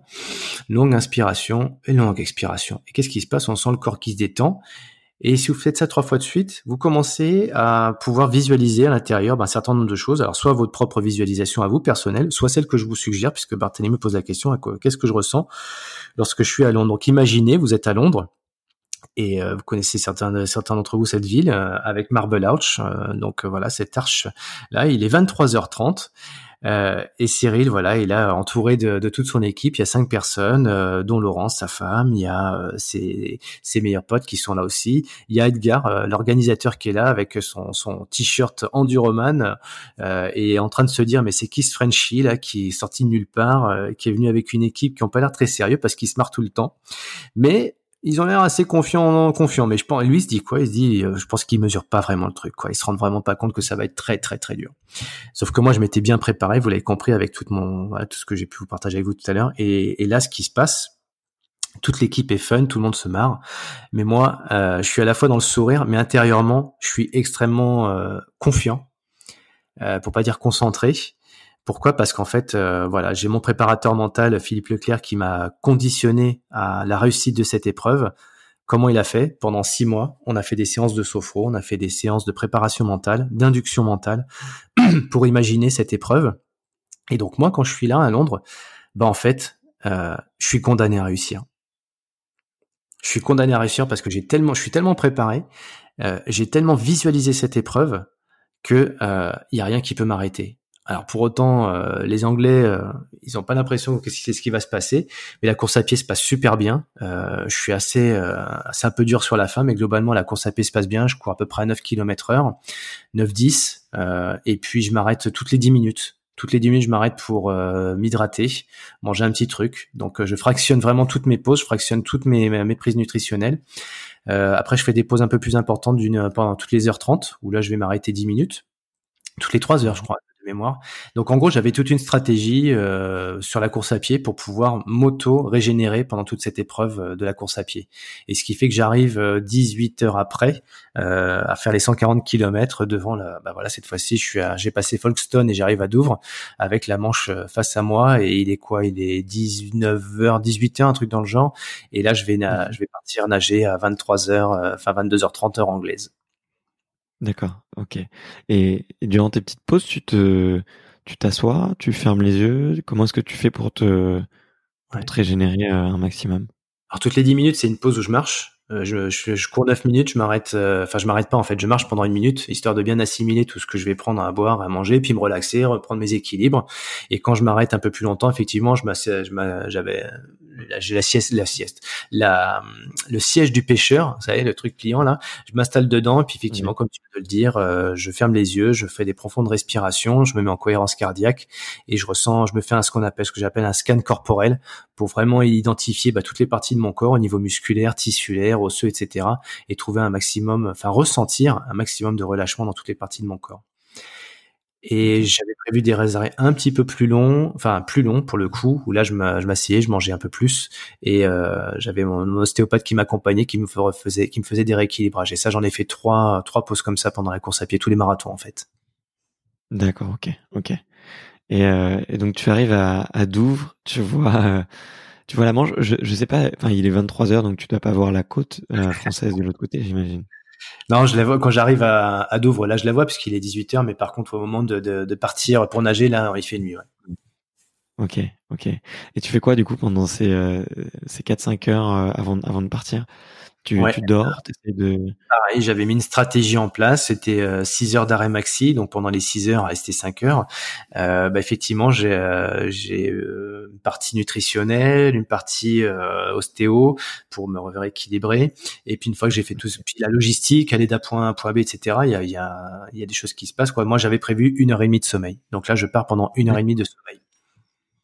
Ok. Et là, pareil, et c'est quelque chose qui Ok, génial. Et et, euh, et c'est pas un choix un peu euh, compliqué de démarrer euh, la natation euh, à 23 heures en pleine nuit, sûrement euh, au moment où l'eau est, est, la plus froide? Pourquoi? C'est bon, c'était un. Ah ouais. C'est un peu imposé par le, le, rythme de la course, mais c'est comment comment comment est-ce qu'on gère ça? Tu choisis pas ça. En fait, la, traversée de la Manche à la nage, c'est le pilote qui choisit du moment à laquelle tu, vas faire la traversée parce que ça dépend des facteurs, euh, bah, les marées, les coefficients de marée. Ça dépend aussi des vents, euh, puis après des conditions climatiques. Donc en gros, le, pilote euh, dit aux nageurs, enfin pour ceux qui traversent la Manche à la nage sans avoir couru avant sur l'enduroman par exemple, voilà, donc par demain à telle heure et le, le nageur doit être prêt à ce moment-là. Donc là, ils, fait, ils font pareil pour l'endurance. Ils disent, bah voilà, on doit partir, euh, on va partir. Moi, c'était mardi soir 23h30. Donc euh, Edgar, l'organisateur, m'appelle le mardi matin.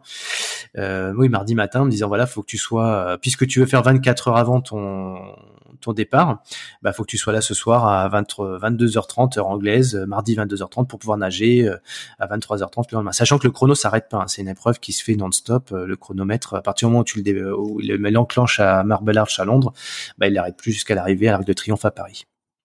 D'accord, ok. Donc en fait, ouais, le, départ de la course à pied est calqué sur le ton tes objectifs de temps en fonction de ton heure d'arrivée au port et, à quelle heure démarre le bateau, quoi. Ouais. Si je comprends bien. Ouais, ouais, c'est ça. Et puis, euh, bah comme je, comme je te le disais moi au tout début, euh, j'aime pas trop la compétition contre les autres. Sauf que là, j'allais pas quand même contre un record, parce que moi, moi, je voulais faire cette épreuve, je voulais être le premier Français à la terminer. Ça, c'était mon, mon rêve à moi, mon projet. Et euh, mon coach euh, mental m'avait dit, euh, euh, Cyril, moi, je vais t'aider, je vais t'accompagner dans ce projet-là. Par contre, euh, t'as pas besoin de moi. Ah bon, si, j'ai besoin de toi parce que je veux le finir. Finir, c'est, voilà. Moi, je t'accompagne si on bat le record. Ah ok, d'accord. Donc ça veut dire qu'il a confiance en moi pour battre ce record. Sauf que sur le papier, moi, je regarde l'Australien qui avait le record. Il est meilleur nageur que moi et de loin. Euh, il est meilleur coureur que moi. À la limite, je suis meilleur cycliste que lui. Donc en gros, euh, j'ai un mec qui est plus fort que moi, donc je vois pas comment je peux le battre. Ben, en fait, c'est là que je, raisonne en me disant, s'il y a d'autres paramètres de la, performance, comme la nutrition, la récupération, etc., peut-être que je serais plus fort que lui là-dessus, sur guillemets l'intelligence collective pour pouvoir réussir cette épreuve. dont je me suis entouré des personnes et c'est sur la récupération. J'avais donc deux fois six heures de récupération entre les trois épreuves, euh, six heures après avoir couru et six heures après avoir nagé. Alors ça s'est transformé un petit peu moins. Et euh, quand j'ai dit ma stratégie à l'anglais, euh, le, dimanche avant de partir à la course, là, il me dit bah Cyril, voilà, cette semaine on y est. Euh, combien de temps tu prévois entre le, la course à pied et le départ de la nage? Ça veut dire combien de temps tu vas courir et combien de temps tu vas récupérer? Je lui explique 24 heures. Il me dit donc tu, donc tu vas courir en en 14-15 heures. Je dis non, je lui dis en 18 heures et je vais récupérer 6 heures. Il me dit c'est pas possible. Là l'anglais me dit c'est pas il me dit, récupérer 6 heures entre ta course à pied et la nage, c'est pas possible, ça s'est jamais fait. Donc là, j'ai deux réactions. Soit je dis bon bah ok, je revois ma copie.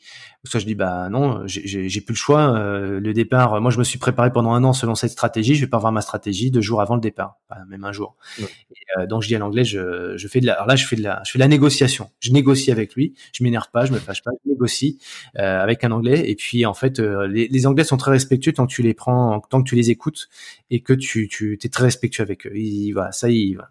Par contre, si on est un peu arrogant, si on fait au forceps, ils aiment pas du tout. Donc Edgar, je suis dans une vraie négociation, je prends mon temps, je me calme, je m'énerve pas. Il dit bon bah ok, vas-y, tu fais, puis on verra bien. Et euh, c'est pour ça que quand je suis arrivé en Angleterre, il m'a pris un peu pour un kéké parce qu'il me disait le gars il va faire un truc 6 heures de récupération entre la course à pied et la nage, c'est pas possible quoi. Bah voilà, quand, il a vu que je l'ai fait, ça, ça a cassé un peu les codes. Et euh, c'est pour ça que les athlètes qui l'ont fait derrière moi, bah il a, le record a été battu l'année dernière puisque l'Indien qui a battu le record euh, a eu des récupérations encore plus courtes que les miennes. Donc comme quoi, hein, rien n'est impossible, tout est possible. D'accord, ok. Ok, ok. Bon, bah, j'ai génial en tout cas.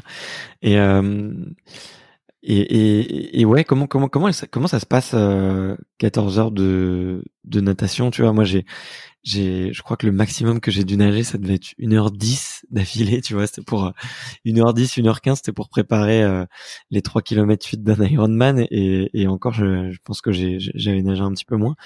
Euh, 14 heures 14 15 heures d'affilée mais enfin tu dois avoir, euh, je sais pas, tu dois avoir déjà la, bouche complètement euh, brûlée par le sel, qui comme tu dois avoir les yeux aussi complètement bouffis. Enfin, qu'est-ce que, comment est-ce que tu te sens euh, Enfin, déjà, quel, tu as dit que tu voulais un moment arrêter. pourquoi? C'était quoi les émotions que tu ressentais à ce moment-là? Et, et, comment comment est-ce que tu te sens à l'arrivée Qu'est-ce qu'est-ce qui, qu'est-ce qui se passe pendant ces quatre heures de ces 14 heures de natation? Bon, en fait, l'idée de départ, quand même, moi, c'est de vivre une aventure. Hein. Je, je pars pas là-dedans. Le, point de départ, le déclencheur, c'est je vais vivre une aventure. Je trouve que l'histoire est belle. Partir d'un point A pour arriver à un point B, c'est pas une boucle. Contrairement à la plupart des triathlons, c'est des boucles. Là, j'aime beaucoup l'idée d'aventure. Et puis, j'aime bien en plus l'idée de l'Everest de la, l'Everest de la nage. L'Everest de la nage, c'est la traversée de la Manche. Hein. C'est bien connu dans le monde. C'est la plus dure traversée euh, parce que en distance, mais avec les, la difficulté des courants, les, températures, elle est quand même fraîche. Pour plein de raisons, c'est une des traversées les plus dures au monde. Et moi, bon, là je me dis j'ai 40 balais, je pense qu'avoir acquis un certain nombre de compétences physiologiques et puis mentales pour pouvoir me permettre de vivre cette aventure, cette aventure-là. Comme dit mon entraîneur, euh, Laurent Chopin, il me dit c'est pas c'est pas une épreuve sportive, c'est une aventure que tu que es en train de faire. je suis parfaitement d'accord avec cette idée-là. Donc je me compare pas à des triathlètes, je me compare pas à des, euh, des athlètes, c'est une aventure. Je suis plus en mode Mike Horn euh, ou Nicolas Vanier qui, qui prépare une longue expédition plutôt qu'un qu'un triathlète, même si j'ai mon bagage de triathlète derrière. Et euh, voilà, donc ça part comme ça. Donc à n'importe quel moment, je me dis euh, le chrono, même si je y a l'idée de battre le record du monde, mais ça c'est juste une évidence pour mon coach mental qui m'a préparé là-dessus. Donc c'est technique en fait. C'est même pas un rêve, c'est pas une envie. Moi, je veux juste vivre une aventure. Et donc il y a l'équipe qui est avec moi, qui m'envoie plein de sa dose d'énergie, qui se marre, qui est contente, qui est heureuse, qui s'inquiète par moment. Et donc ouais, il y a plein d'émotions partagées avec eux. Et euh, pendant la nage non, il y a plus, il y a plus d'émotion en fait. Hein. Moi, je, je, je, suis en mode robot. Hein. Comme dit souvent Cédric Fleurton, euh, quand il a gagné la, la Saint-Élion l'année dernière, il dit, euh, bah, à un moment donné, tu débranches le cerveau. Hein. Et puis, bah, c'est là que euh, la magie s'opère en fait. Quand tu débranches le cerveau, bah il y a plus la notion du temps, il y a plus la notion de la performance. Tu es dans l'instant présent, tu fais ce que tu as à faire. Et puis voilà, ils viennent que pour un. Hein. Et comme tu as été préparé de toute façon, euh, voilà. Et après, tu n'as qu'une chose à faire, c'est écouter ce qui se passe autour de toi, écouter un petit peu l'environnement, et puis prendre les doses d'énergie là où elles sont.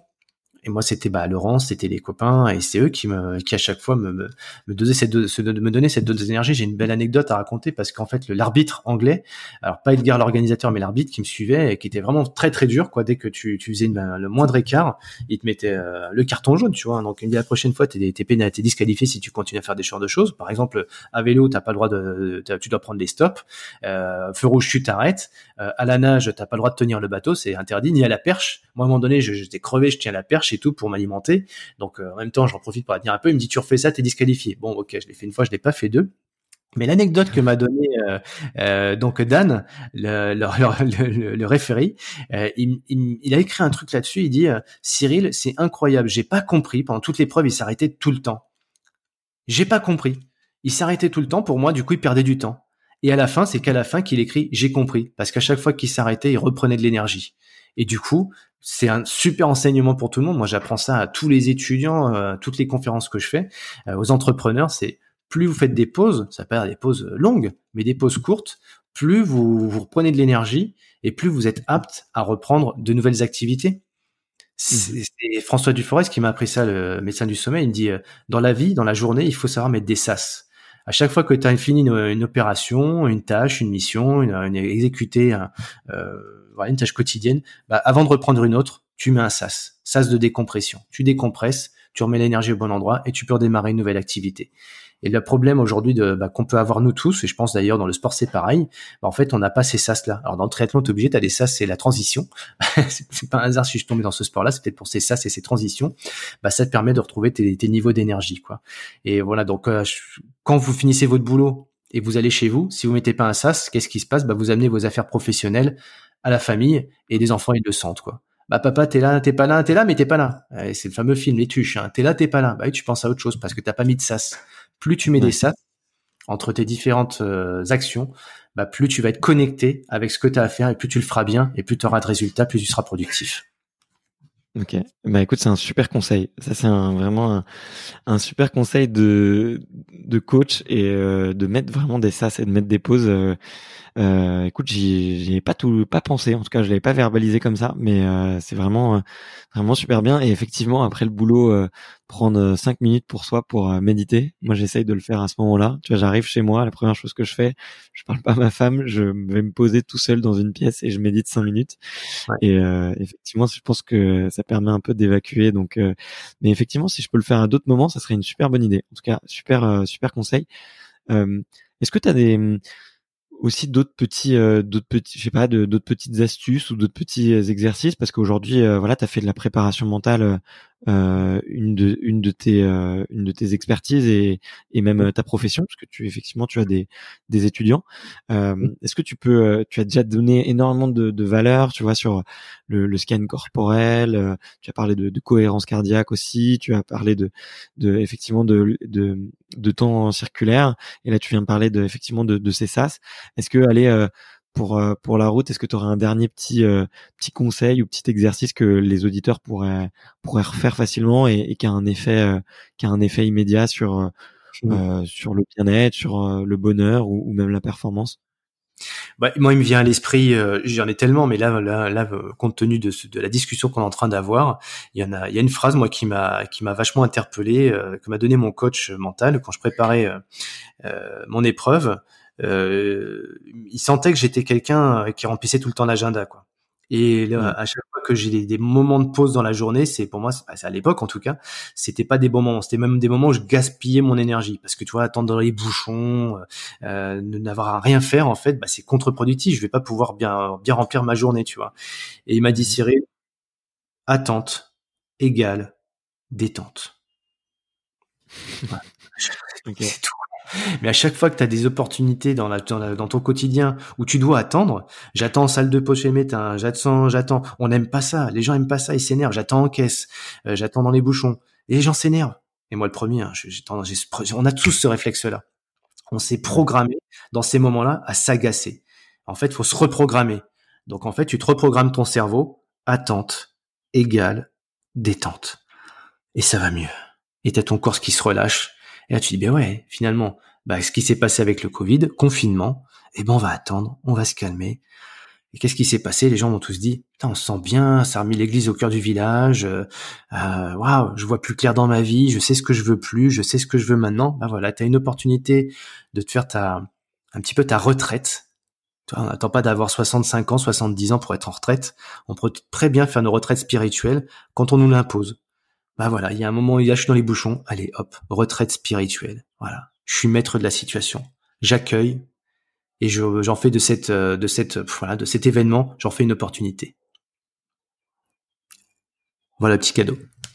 Ok, génial. Bah écoute, merci infiniment euh, Cyril. C'était, euh, c'était, tu fais bien de effectivement remettre les pendules à l'heure et, et, et, de, de nous aider à nous reprogrammer dans cette vie un petit peu intrépide effectivement pour laquelle on est promé, on est on est on est on est programmé pour euh, ne pas gaspiller notre temps, aller toujours plus vite, aller toujours plus fort et, mmh. et oublie oublie qu'il faut souffler des fois, qu'il faut un peu se reposer et, qu'il faut euh, qu'il faut lever le pied. Donc euh, ok super génial. le j'ai, je, vais manquer de temps pour euh, pour poser un petit peu euh, plein de questions. J'avais encore plein de choses en tête, mais euh, peut-être pour pour clôturer un petit peu tout ça, est-ce que tu peux nous nous parler un petit peu de ton activité aujourd'hui? Comment est-ce que les gens peuvent te, te retrouver? Sur quel sujet ils peuvent te, te contacter? Parce qu'effectivement aujourd'hui, j'ai cru comprendre que tu accompagnais beaucoup de gens. voilà comment comment se compose ton ton quotidien aujourd'hui, plus côté professionnel et, et qu'est-ce que tu peux apporter aux auditeurs qui veulent qui veulent aller plus loin? Bon, bah, de toute façon, c'est pas compliqué. Sur Internet, tu tapes Cyril Blanchard. Euh, il y a des rugbyman, il y a des artistes. Euh, mais on n'est pas, on est quelques-uns en France, mais il y en a donc sur Google ou autre, Cyril Blanchard. Il y a mon site internet, j'ai ma société Big Consulting aussi qu'on peut trouver sur internet, sur les réseaux sociaux, euh, voilà Instagram euh, et compagnie, Facebook, on peut me retrouver. L'idée pour moi, c'est pas forcément de, alors je, je peux pas m'empêcher de partager en fait. C'est plus fort que moi. Des fois, on me dit ouais, t'en mets trop. mon community manager me dit Cyril, il faut pas que t'en mettes de trop parce que sinon tu cites la, la faut susciter intérêt, mais après les gens, tu leur en donnes de trop. Bah ouais, mais c'est dans ma nature. c'est dans ma nature. Donc en gros, vous pourrez constater, va constater sur mes réseaux, les réseaux sociaux que je mets beaucoup beaucoup d'informations. J'échange avec beaucoup de gens. Euh, je suis assez accessible, donc n'hésitez pas à le faire. Hein, ça, tu peux, tu peux le relayer. Y a aucun souci là-dessus. J'ai pas peur en fait de, de, mettre mon numéro de téléphone sur euh, sur internet. Euh, oh, on va tout le temps te déranger. C'est absolument pas vrai. Vous pouvez mettre toutes vos coordonnées. Plus vous êtes transparent, le moins vous êtes dérangé. Donc ça c'est bien. Mais moi, pour le coup, euh, on va trouver plein de matraces sur Internet, c'est assez facile à me trouver. Euh, après, sur ce que je fais, ce que j'aime bien et, qui fait que euh, on prend un petit peu de temps tous les deux, c'est que j'ai une approche qui est assez systémique en fait de la performance. Euh, on est un tout, quoi, hein, donc tête, corps et environnement. Euh, donc par rapport à ça, on peut être très performant euh, dans, dans, dans sa préparation physique. On, on, a un objectif, bah, on sait qu'on va tout ce qu'on va s'entraîner, donc les plans d'entraînement, etc. Et on accorde énormément d'importance là-dessus. Je trouve qu'on néglige bah, tout ce qui tous les à côté finalement. Alors le matériel, on en parle pas mal, et les gens surinvestissent en matériel, je trouve. Alors moi j'ai du matériel, hein, comme tous les triathlètes, mais je n'ai jamais surinvesti là-dedans. J'aime beaucoup Cédric Fleurton d'ailleurs dans, dans, de ce point de vue-là parce que voilà c'est quelqu'un qui est assez épuré dans sa façon de vivre le sport. Et il a bah voilà c'est juste le meilleur quoi. Et toute catégorie confondue à 47 ans autour, voilà donc euh, ça laisse plein espoir à plein de gens hein, quand même. Euh, et il est pas suréquipé moi je le connais très bien Cédric. En termes de nutrition voilà, les gens négligent beaucoup l'aspect nutritionnel. Quand on fait un Embraman, quand on fait un tour du Mont Blanc, ces épreuves, la moitié des abandons, c'est il y a des problèmes de digestion. Donc euh, la nutrition c'est extrêmement important. La récupération, je pense qu'on l'a compris, je vais pas épigologuer plus là-dessus, mais là, voilà, le fait de mieux récupérer, de savoir, euh, voilà, mieux se régénérer de l'intérieur quand on est euh, pendant l'épreuve sportive, mais aussi pendant la préparation, quand, peu importe ce qu'on va faire, qu'on fasse un marathon, un triathlon, un ultra, peu importe finalement, faut savoir bien préparer et arriver euh, avec un maximum de, sommeil. Juste un petit, un petit truc hein, à savoir, hein, on a tout temps souvent dire que ce qui est le, le, sommeil perdu est perdu. Non, c'est pas vrai. Le, on a, quand on a une dette de sommeil, on peut très vite capitaliser sur du sommeil. Donc plus on dort avant une épreuve, moins on sera fatigué pendant l'épreuve, même sur un UTMB. Il faut bien dormir pendant les 3-4 jours avant. On va emmagasiner du sommeil, ce qui fait qu'on sera beaucoup moins fatigué pendant la course. Ça, il y a plein de polémiques là-dessus. La vérité, je vous la donne parce que je travaille là-dessus avec des spécialistes. Et le cinquième élément, et pas des moindres, pour sa préparation sportive et être performant, bah, je pense que tu as compris, on a pas mal parlé de ça, bah, c'est, c'est d'aller vers les autres, quoi. C'est plus on est entouré et que ce soit pour faire la fête, passer des bons moments, euh, prendre du plaisir, bah, plus euh, voilà, plus on sera performant. Pour moi, il n'y a pas de performance sans plaisir, parce qu'à un moment donné, c'est Stéphane Brunner qui le disait vachement bien. Si tu prends pas plaisir dans ce que tu fais, de toute façon, tu n'auras pas des résultats et voilà. Donc, euh, ou, ça durera pas longtemps. Très bien dit, ça durera pas longtemps. Ok, ok, ok. Bah écoute, merci infiniment, Cyril. J'encourage vraiment les auditeurs à, à te contacter si jamais ils ont envie de euh, bah, de creuser tous ces sujets-là. Euh, je pense que tu es vraiment quelqu'un de, de, confiance et tu as prouvé euh, toute ton expertise et, et à quel point euh, tu étais généreux dans, dans tes coachings et dans tes prises de, de parole et de position. Donc, écoute, merci, merci infiniment. Je, je, regrette de manquer un petit peu de temps. Euh, voilà, on a un rendez-vous dans, dans, dans, à midi pile et, et, et, je peux pas trop, pas trop y déroger malheureusement. Mais en tout cas, j'ai passé un excellent moment. Donc voilà, je, je te remercie merci vraiment du fond du cœur parce que c'était euh, c'était vraiment euh, vraiment super en tout cas. Donc euh, c'était top. Merci à toi. Eh ben merci Barthélémy pour tout ce que tu fais aussi et j'hésiterai pas à partager voilà parce que voilà il, y a plein de choses qui sont gratuites dans ce monde et les gens vont payer des sommes astronomiques pour des choses qui finalement euh, apportent pas plus que la, la, gentillesse, la générosité et tout le temps que tu consacres à, ce que tu fais pour les autres et, et merci pour ça. Ok ça marche. Merci beaucoup Cyril à bientôt. Salut. Merci d'avoir écouté cet épisode jusqu'au bout. Si vous êtes encore là, c'est sûrement que l'épisode vous a plu, donc n'hésitez pas à le faire savoir autour de vous et à vous abonner pour ne louper aucun épisode. J'ai mis tous les liens dans la description, donc n'hésitez pas à y jeter un coup d'œil. Et sinon, moi je vous dis à la semaine prochaine pour une prochaine interview. Ciao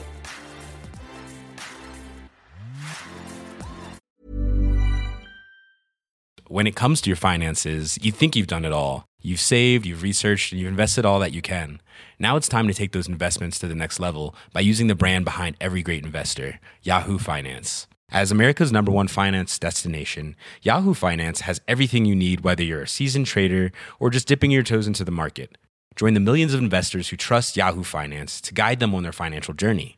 For comprehensive financial news and analysis, visit yahoofinance.com, the number one financial destination, yahoofinance.com.